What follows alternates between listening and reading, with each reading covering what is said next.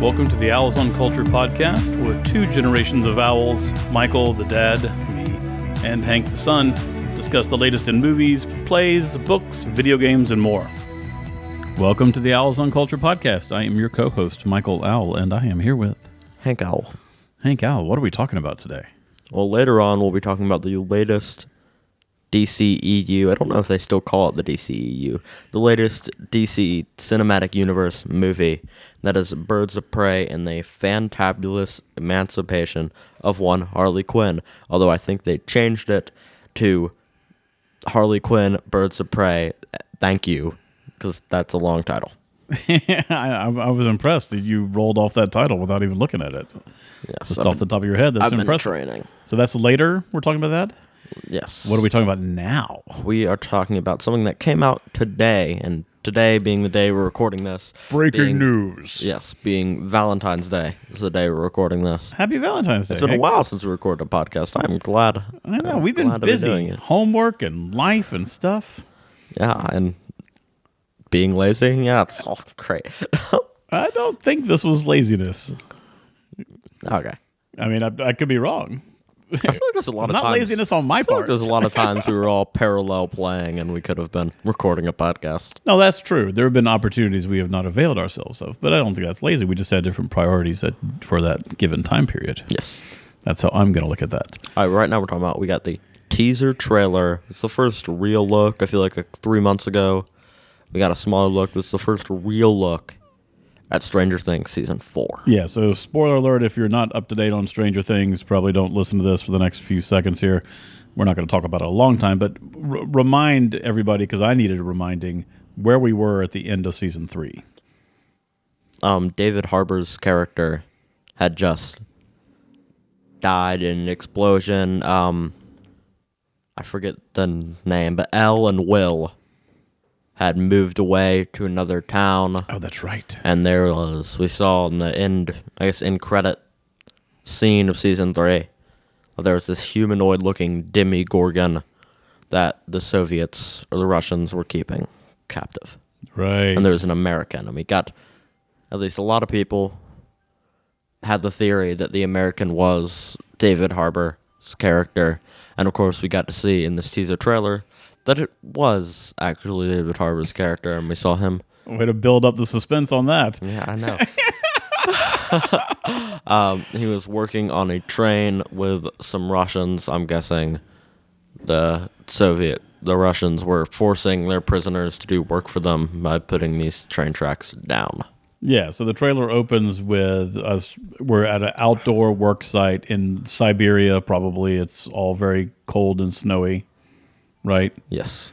and we kind of just trail along seeing that and eventually we see we see some workers we see guards with guns uh, we see that it's cold we see they're working on a railroad and then kind of the camera goes past all of them and eventually we see david harbour uh, taking his hat off we see that he's bald and that's the big reveal that's the trailer Yeah, that's basically it. There's not a lot to talk about that. well it's a teaser trailer so that's that was a tease Um, how do you feel that they're?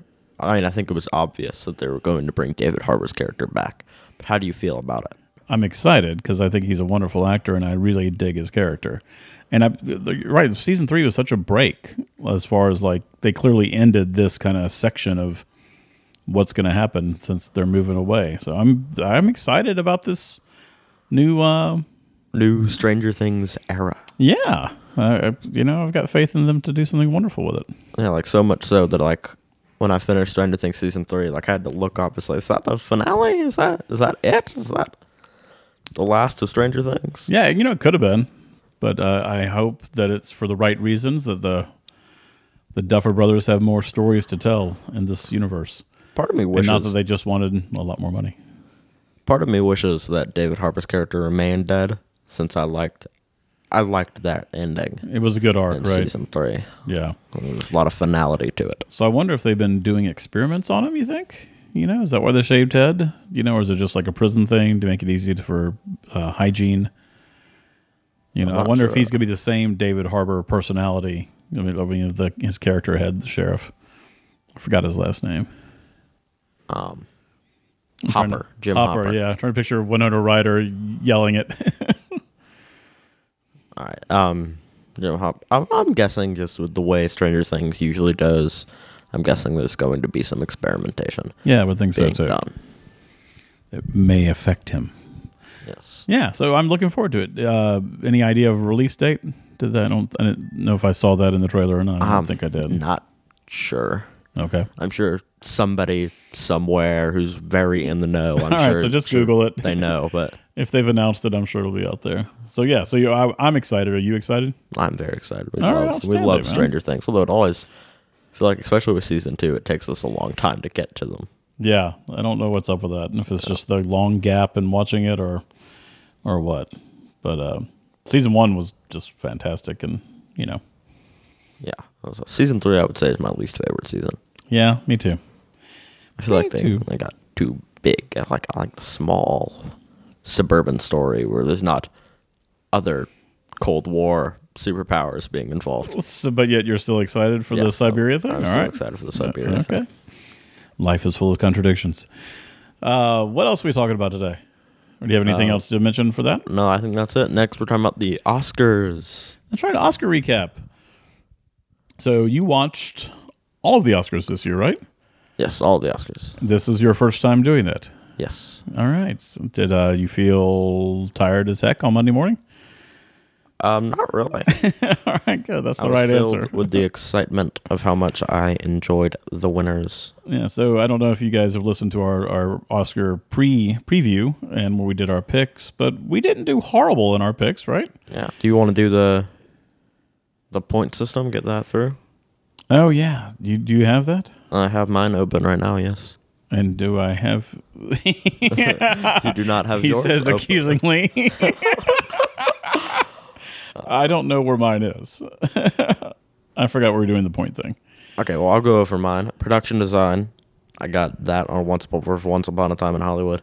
Although, day of, I said it'd be Little Women because I think I just forgot and just picked a name. Right. Um, but I got that wrong. Animated film, Toy Story 4. I was right on that. Visual effects was not Avengers Endgame. It was 1917.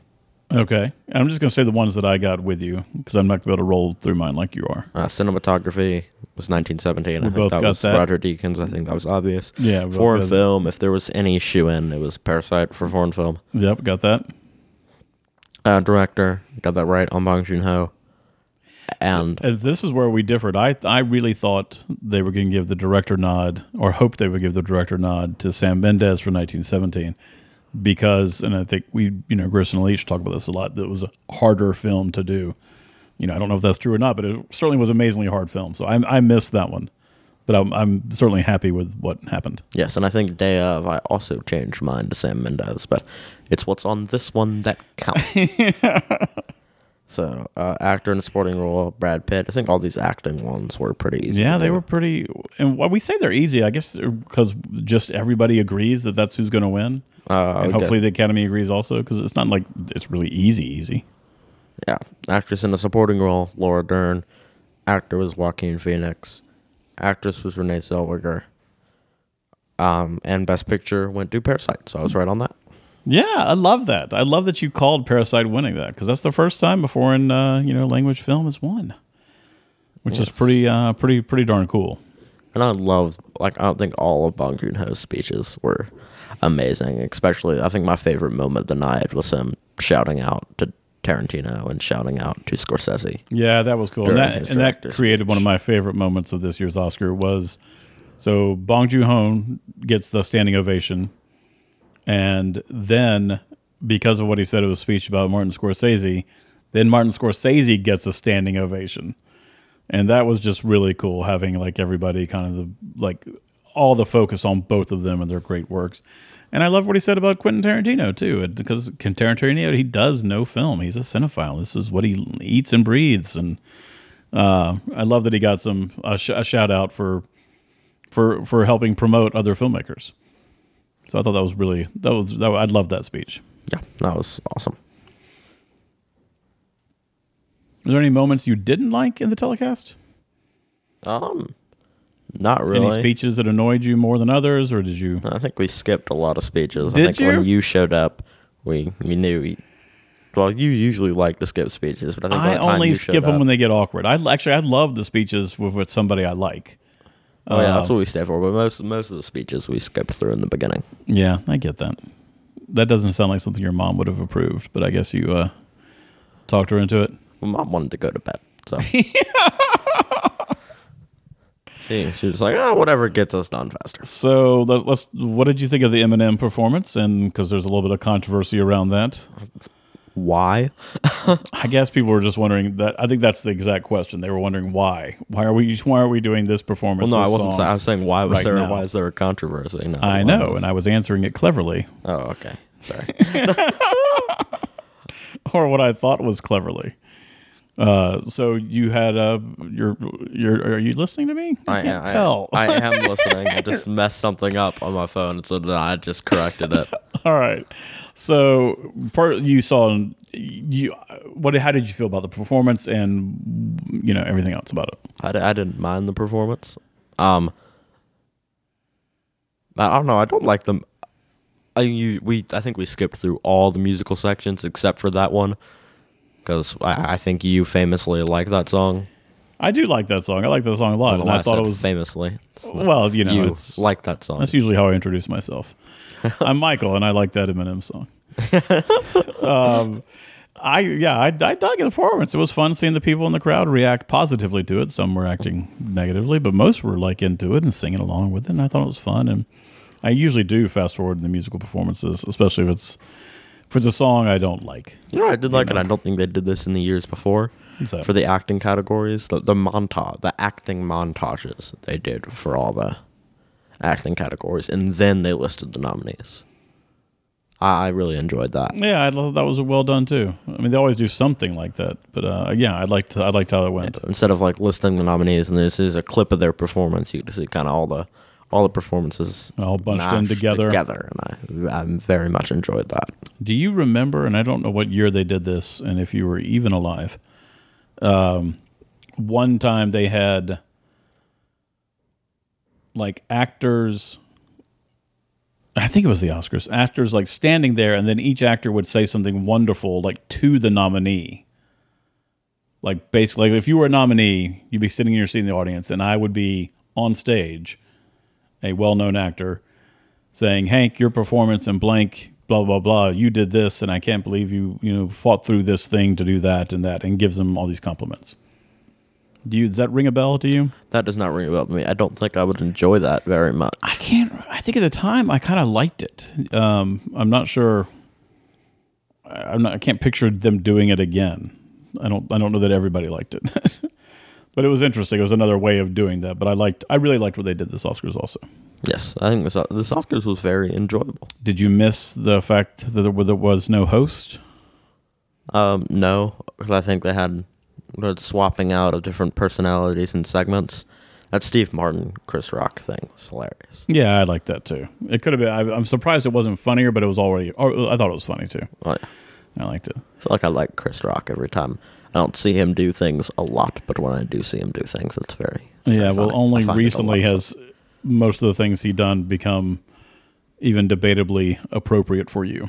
So like you will you will be you will enjoy going through the back catalog of his stuff. He's got a lot of great a lot of great things. Um so yeah, I, I was excited. I liked how uh, we kind of did this Oscars too. I think we we worked hard to get you know uh, you know see his most of the films, you know not all of them, and I think now we're kind of even on all the radar for next year already you know, making sure we get to, you know, see the ones that'll that'll be impactful. Yes, make sure we don't have to binge watch Oscar movies like the day of. I think the only ones we missed Best Picture were Little Women, Ford v Ferrari, and Marriage Story, which is better than we do most years. Yeah, this was our best year so far, and I'm looking forward to all three of those films. I would like to see, and I'm sure I will when they come to uh, a streaming or cable device near me. Yes. We also got to see some of the ones that are people say are famously good that were not nominated for Best Picture. Yeah, So I think Uncut Gems is coming to Netflix very soon. I think it's already on Netflix it's in in other theaters countries. now, dude. We could go see that. Oh, It's not. It's only got like one or two showtimes, I think, around the city, but we could do that. we should probably do that then. We probably should. Um, all right. Anything else Oscar wise? Um, no. All right, yeah, this was a feel good. I like. I really enjoyed the ceremony, and I'm really enjoyed uh, Parasite. You, you know what I didn't like? I didn't like the the musical part in the beginning, like the very beginning opening musical number. Well, I shouldn't say I didn't like the musical number. I prefer the comedy bits the music. Like, I I I enjoyed the musical number. I just wish it wasn't a musical number. yeah. all right. All right. All right. Yeah. But it was No- cool seeing all the dancers and all the the nominated costumes. Yeah, I thought they did a. I thought that was really good. I thought they did a good job with that. All right, uh, Oscars Oscar recap done. So, what is our main thing today? Our What main thing, I think, is is I'm going to say it again, just to prove that I can say it again. It's Birds of Prey and the fantabulous. Maybe I can't. Birds of Prey and the fantabulous emancipation of one Harley Quinn. Dun, dun, dun. All right, so this is the DC movie. This is uh, in the same world as Batman v Superman and Suicide Squad and uh, what's their other thing? Wonder Woman, The big one, Aquaman, and the their Justice Avengers League, version, the Justice, League. There we go. Uh, all right. So, w- what were your feelings going into the movie? Um, I think I was trying to talk you into it because I don't believe you were incredibly excited to see this movie, and like all the reviewers I follow are like, "This movie's great. You should go see it. It's a DC knockout of the park," and I don't think it was, and I don't think either of us think it was. We did not like it very much, so I was surprised to see the positive reception because I think we're usually in line with the masses when it comes to movies. Yeah, yeah. I don't. I don't know about any of those comments, uh, except for the. I was. I was not reluctant to see it. I knew we were going to see it. I wasn't just. I was just wasn't terribly excited. Um. What did you think the movie was going to be? Because and this is and what I'm what I'm asking and going with this is because I think we were talking. I think one of our complaints about the movie is that the idea of the birds of prey coming together and working together it happens but it happens way towards the end of the movie. It's like and i guess i thought by the title and the trailers that i'd seen i guess i was looking for that in the first third of the movie and then they'd be like executing plans and doing things as a group but it really was individual strands and storylines until the very end when they come to kind of come together At that point, I think we complained about that because, like, the end when they were all together, it's like you don't know each other. Why are you? Why are you working together? We have no reason to believe that you should be working together. Well, I, I disagree with that. I don't think that's taking that's that's taking it too far for me because I can see why they were. They had a they had a common enemy, you know, co- Well, common why I- enemy attacking them. So it made sense for them to work together. But I guess what I was looking forward to was more time with them working together and Okay, yeah. planning and not so rushed. And I think that's just what I thought the setup of the movie was going to be. So I kept waiting for that. And when it didn't happen and didn't happen and didn't happen for a while, I was like, well, well when are we going to do this? like, because to me, that's when like the movie really would start. But you know, it's a different. Basically, I thought it was going to be a different movie than it was. Yes, and I think what you said was different. I think I did say it too harshly. Why? What I said was not a proper representation of what I believe. I got you. So you were so take another stab at it then. So what do you, what were you what do you mean? Um, not really sure. I guess I just didn't buy the relationship between them when they were fighting, and I wish they had been together and we had seen them interacting more before the climactic part. Right. So you were so because you, so you were excited about that that aspect of the movie. This is what like Blake Snyder would call the promise of the premise of the movie, like the thing that like the audience is looking forward to. For me, was the interaction with all the birds of prey and Harley Quinn, and them planning stuff and doing stuff and executing stuff and seeing them interact. And it sounds like you were looking forward to the same thing, and we just didn't get that much of it because they, they did it so late. No, I was also looking forward to in this movie What's that? an interesting villain. did you get an interesting villain? No, we did not get an interesting villain. We, Tell everybody about the villain. Oh, the villain is Black Mask, who's a character I've heard of before. I don't know a lot about the character. He's a kind of, I would say, B list Batman villain. And I, I mean, I kind of all I know is that I like how he looks. I like the black mask. That seems pretty cool. He wears it once in this movie for a character called Black Mask. That is surprisingly little.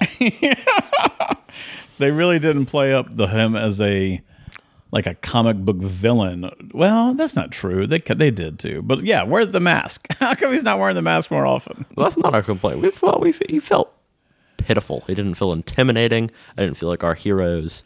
I think like one of our heroes. I think all of our heroes were incredibly more competent than this person. So it's like Why, why is that though? So what? I mean, obviously the a couple of things. So he was kind of he was he was whiny, but that usually the whininess is, was annoying. But like I like the fact that they were going for some psychological depth on him and showing that he's not just you know some you know two dimensional villain character that he's got other stuff going on, but for some reason it just he just came off as weak and not weak slash scary threatening mainly just weak and whiny and annoying.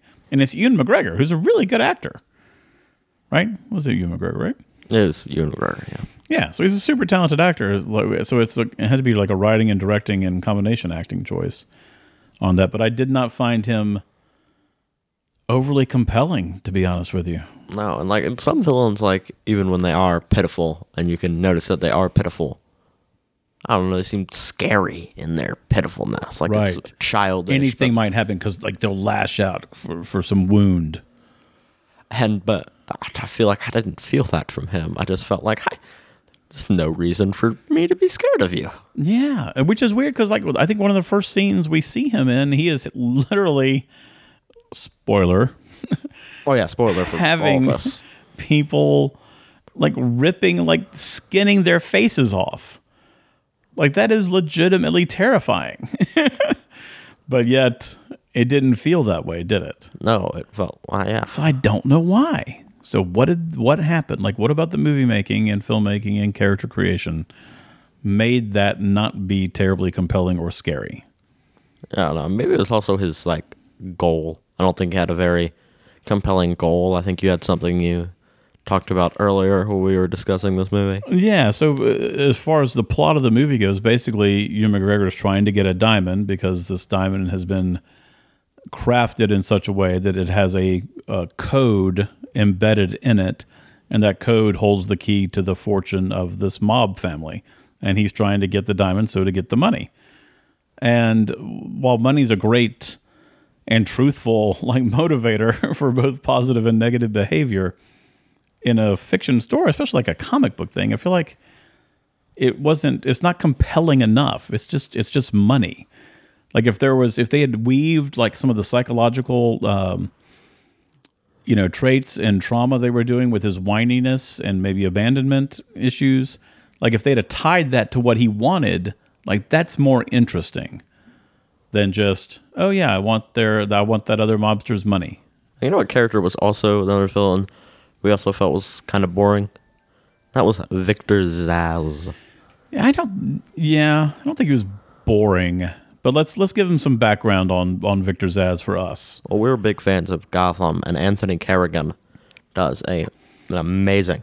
He was just great as Victor, Zsasz, in Gotham. Y'all may know him. He's in Barry as well, which is a show I haven't watched. But so we, you know, we love Gotham, as you know. We did lots of podcasts on it, and Victor Zsasz was one of our favorite characters.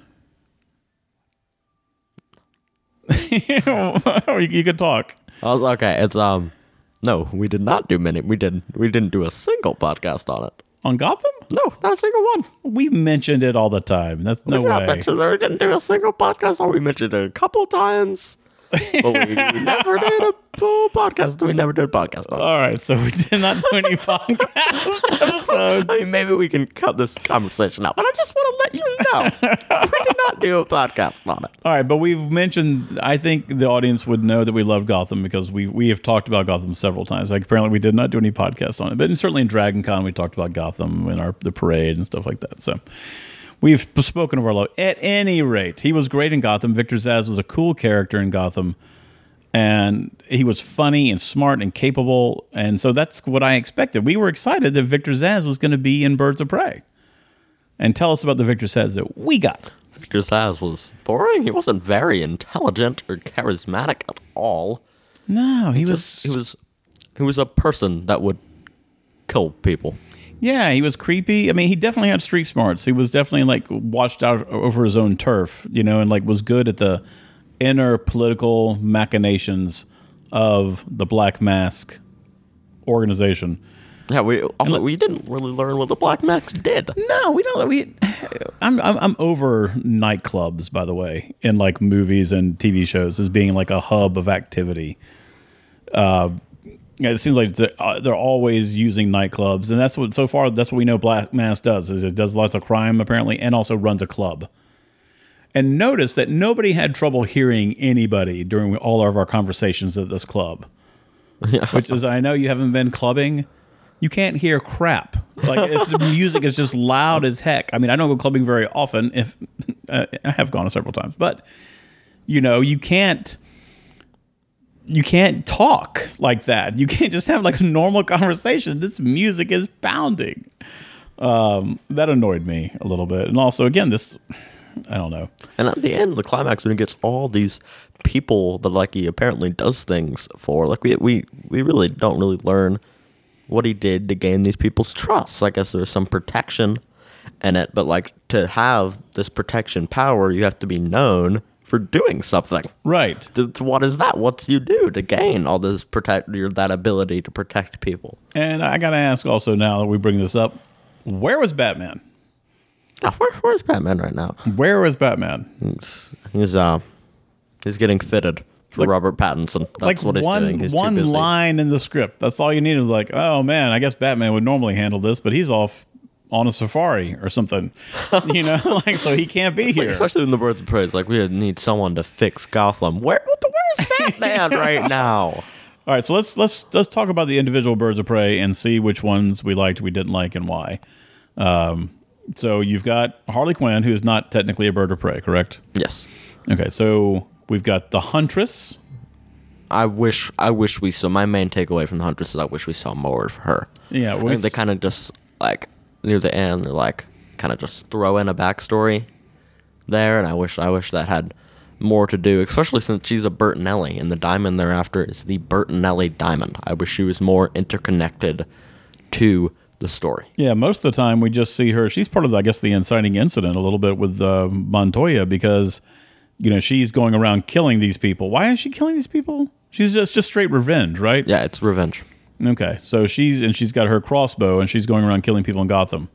All right, so I liked her, and she's played by Mary Elizabeth Winstead, who was incredible in um, Scott Pilgrim movie, um, and I thought she was fine in this. You Yes. know, she didn't have much to do, unfortunately. So Renee Montoya is, I think, played by Jurnee Smollett Bell, and I think she was our favorite of all these characters. I thought Renee Montoya was the. Uh, is she the cop? Yeah, Renee Montoya is the cop. Okay, so that's not played by that person. Oh, That's played by uh, Rosie Perez. oh, okay. Well, I think this is my favorite at least. Yeah, she was my favorite too by far, and I don't know why. I guess it was her. You know, she plays a you know police detective who keeps getting their awesome accomplishments uh, stolen credit by the men in the in the department, and they don't really take her seriously. But she's just she was really grounded. She was really good. She was just good, Yeah. and her character was good. It was fun to watch. Yeah, so she was yeah, she was wish- my favorite by far. I also wish she had more. To, I wish all these side characters had more to do in the movie. Yeah, me too. Uh, who else was there? Um, Black Canary. Can we talk about that canary cry thing? Because if you were a Well, casual, set it up. Set it up.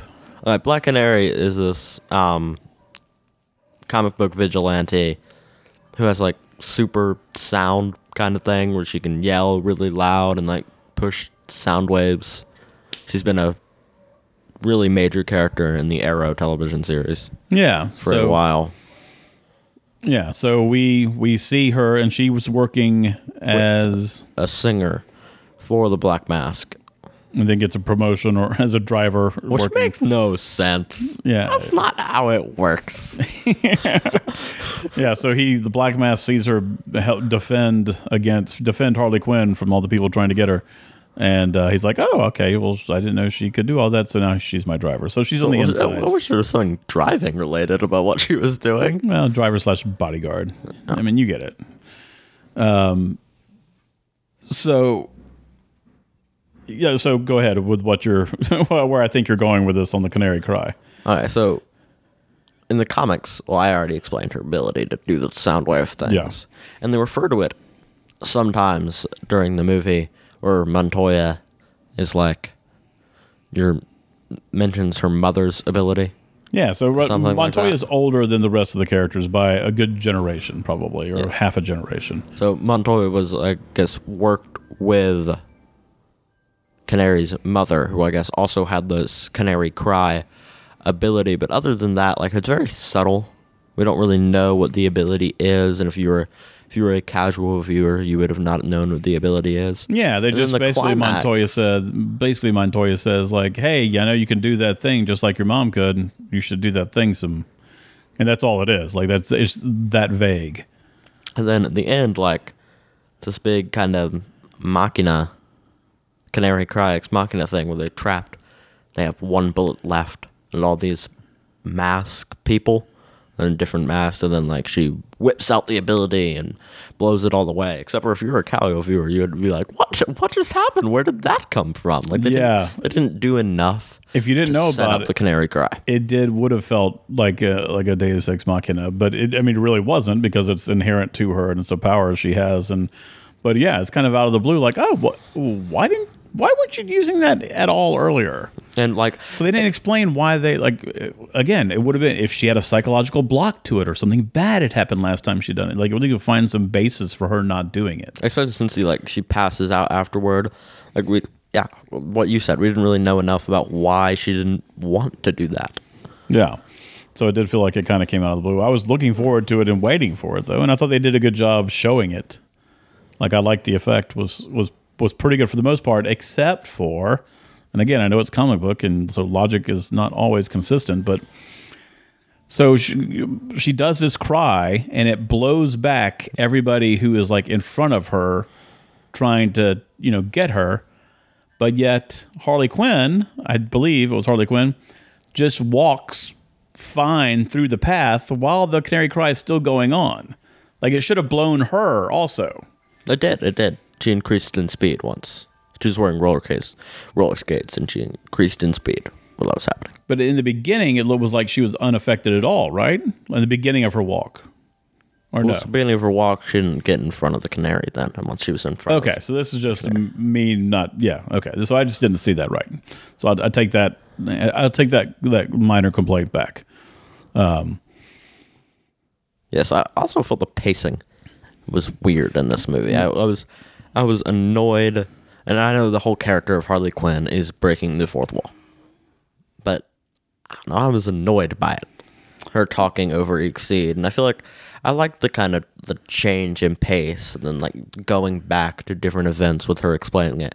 But I feel like they did it one or two times too many. Well, I feel like there's there's three different. I think you. have I feel like you just brought up three separate different things, but they're all kind of related. You brought up the breaking the fourth wall. Then you you the pacing is what you were originally talking about, right? Yes. And then you talked about how the the jumps in time, the narrative structure, Yes. and all that affects the pacing. But I'm uh, so. So, which of those three, like, the did narr- any of those work for you or no? The, the narrative structure. I like the breaking the fourth wall, but I did too. the the having things happen and then going back with Harley Quinn explaining them. At first, I found that interesting, and then they did it again, and I'm like, okay, they're doing it again. That's fine. And they did it again. I'm like, this is being kind of annoying. Yeah, I think And then they- they, did it again, and then it's really annoying. Please stop talking. So I think yeah, I think they did it one too many times, and it was because we were probably like thirty minutes into the movie at one point, and then like that was like the final time. It was like, oh, I'm telling this wrong. Let's do it again. And I could be like misusing the wrong words, but the point is like they jumped around again or redid it. And by that time, I was like, "Ah, can we just just can we just do the movie? yeah. I just want to watch the movie. You know, I don't have to go back again. Um, so I didn't like that. But let's talk about Margot Robbie because this is her movie. You know, she's a producer. She's you know super beautiful, super talented. Uh, what did you think of this incarnation of Harley Quinn. I enjoyed it. I enjoyed it. I feel like a lot of the people in the reviews I've seen, like they really, really love her character. And I, I can't say I feel that way. I can't say that either. I not- wanted to. I'm not I'm not annoyed by her character. It seems she seems very very fun and some of the jokes she made landed. A lot of the jokes she made didn't. Yeah. But yeah, I I, I generally enjoy her character. Yeah, I th- yeah, I liked. I think I, they liked her have a- character better in, in like the other movies where she was just not as much for some reason. I don't know. Yeah, I, I wish they explored and they do a lot, but mainly they explored in the way of being her own person. I wish they really explored the kind of psychological bond of what made her like in Joker click. I wish they what kind of made her crazy. I wish they explored that more. Hmm. There was lots of things I didn't know about her. That you know, she has a PhD in psychology. I didn't realize that. I didn't realize she worked at Arkham before falling in love with the Joker. At least that, at least in this you know version of her. I think uh, yeah, I think that's the I think that's the comic book version too. Oh, cool. I, I liked all I liked all those things about it. It was just something I don't know. It was just something a little annoying for me. You know, it was like good in doses, but like we got a little too much. Yeah. Then, uh, what did you think? Lots of fight scenes, lots of action scenes. What did you think about those? I like the fight scenes at the beginning. I always find fight scenes, especially superhero fight scenes, really cool. But I feel like they got repetitive at some point, like especially when the bounty was put on their head. It's like, and it's a gang, and I'm fighting the gang, it's a different gang, and I'm fighting the gang. It's a different gang, and I'm fighting the gang. Yeah, I get that. I get that. There was nothing. Um, I don't say revolutionary about the fight scenes, but I don't know. She- uh, I thought they were fine, but again, it just gets a little, just gets a little repetitive. Um, yeah. So, anything else you want to talk about this movie with, or let's, let's hear your? I'm curious about your grade. Well, I on like this I one. like the ending Let's talk about the ending. uh, with the grenade. explodes him. I felt Yeah. that was cool. I felt like there was very little chit chat. Oh, we haven't like- even talked about the pickpocket. Oh yeah, I didn't find her very interesting or compelling as a character. I think that's. I think. I think we were both on the same page. Did you not? What What about her was? Did you not find compelling, or what? Why? Until we didn't Tell me really more. find out enough about her. We know her had parents who are arguing, or adopted parents who are arguing, which I think the character is Cassandra Cain. And if you know about the comics, you know a good, you know a little bit about her parents, and they're a bigger part of the Batman DC universe. But most of us won't have known that, so I don't know. I just felt she was they didn't really, and they didn't talk about the movie at all, right? no. Yeah, Um, she was. I mean, she was kind of there. yeah, yeah. Like I like the admiration between like she was admiring Harley Quinn. But also I feel like they also like they Harley Quinn and the girl had known each other very little, but I feel like their bond was I feel like it got too a little too tight too fast. I hear that. Like when they're watching TV, like Harley Quinn's like, admit it, but I liked having this girl around. Like, really? You liked having her around for the last 15 minutes? You had her around? yeah, yeah. They definitely kind of speeded things up in the relationships. Yeah. all right. Anything else you want to mention with the movie? I don't. All right. So, uh, for, let's say, well, first of all, would you recommend it? And then, second, tell me the grade you're going to give it. Uh, DC fans, recommend it. Fans of Batman in this Gotham City zone, recommend it. People that just like watching movies, don't recommend it. You can you can skip this one. Yeah, I think I'll do the exact same thing. If you're, you know, if you're those people who are going to see it and are, you know, should see it, and those people who would be on the fence and maybe want to try a movie like this, maybe maybe wait for the next one.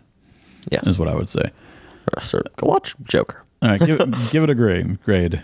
I'll give it a C. Maybe on the verge of C minus. Okay, I'm gonna go C also. I mean, you know, just just flat in the middle C. So, but I'm glad that we saw it, Yes. so we could talk about it now. Yeah, I enjoyed. I feel like I enjoyed complaining about the movie and talking about you more than I enjoy the movie. yeah, sometimes that's the Oh, way can we it talk about the end credit moment? Oh my gosh, yes. Okay, and again, future spoiler alert here. That was annoying. I think we got we really got annoyed by it when we first saw it because of course they call the people that stand there. Well, tell them what happens. What happens is like this black screen. She basically talks. She says, um, "Well, since you're here." It's like, really? You're still in the movie? Why are you still in the theater? It's like, all right, well, since you're here, I'll give you something. Batman, pho. That's it. That's Yeah, and I that's didn't hear the "fuh" by the way. So, so yeah, we're waiting. The credits end. You know, a lot of people have left. Some people remaining. That you know, the screen goes to black, and you think we think we're about to get an end credit scene. Maybe Like, maybe a joke. Maybe We've been used to. Maybe we can see something Joker related. Could be, could be. And then we got that voiceover, and that was it. And that was I was like that, like that was that was just annoying, Yeah, and I, I I appreciated it more knowing that that was like a play on another joke. that was that was that was a Harley Quinn thing. Like, Yeah. I think this is a child friendly podcast, so I can't say, of course, what the continuation of it would be. But the continuation of it is a Yeah, it's a line a that she says. that she says a lot. So if you're a super fan, you would have gotten it and probably not been annoyed. But most of the people would be like us, or know even less than us. And I was just like, if I had seen a great movie and they did that, maybe I'd walk out like not, you know, happy. I mean, up happy. Uh, instead, it like we had seen a like a not a good movie, and then just been insulted and and our time wasted. So it just made it made the whole thing even worse. So and like I feel like like Spider Man Homecoming did one of those kind of time waster things, the credit scene. But I feel like I thought that was funny and it was a callback to something that happened within the movie. right. And this wasn't that and it wasn't even a scene. It was just a voiceover and annoyed me. And i feel yeah i feel like they wasted our time having it. Exactly. and All she insulted us by saying we were still in the theater. I think in the early days that would have been funny since that was that we, people don't stay in theaters but now we're used to having to stay in theaters to see the end credit scene so that's like it's a weird thing stop making fun of us There we go. I of course i don't mean all that i was kind i was hyperbole but Yes, but it was still. I but I think you, you still captured my sentiment pretty accurately. All right, so are we? Uh, are we doing? What are you reading now? Are we doing? Are we having that segment anymore?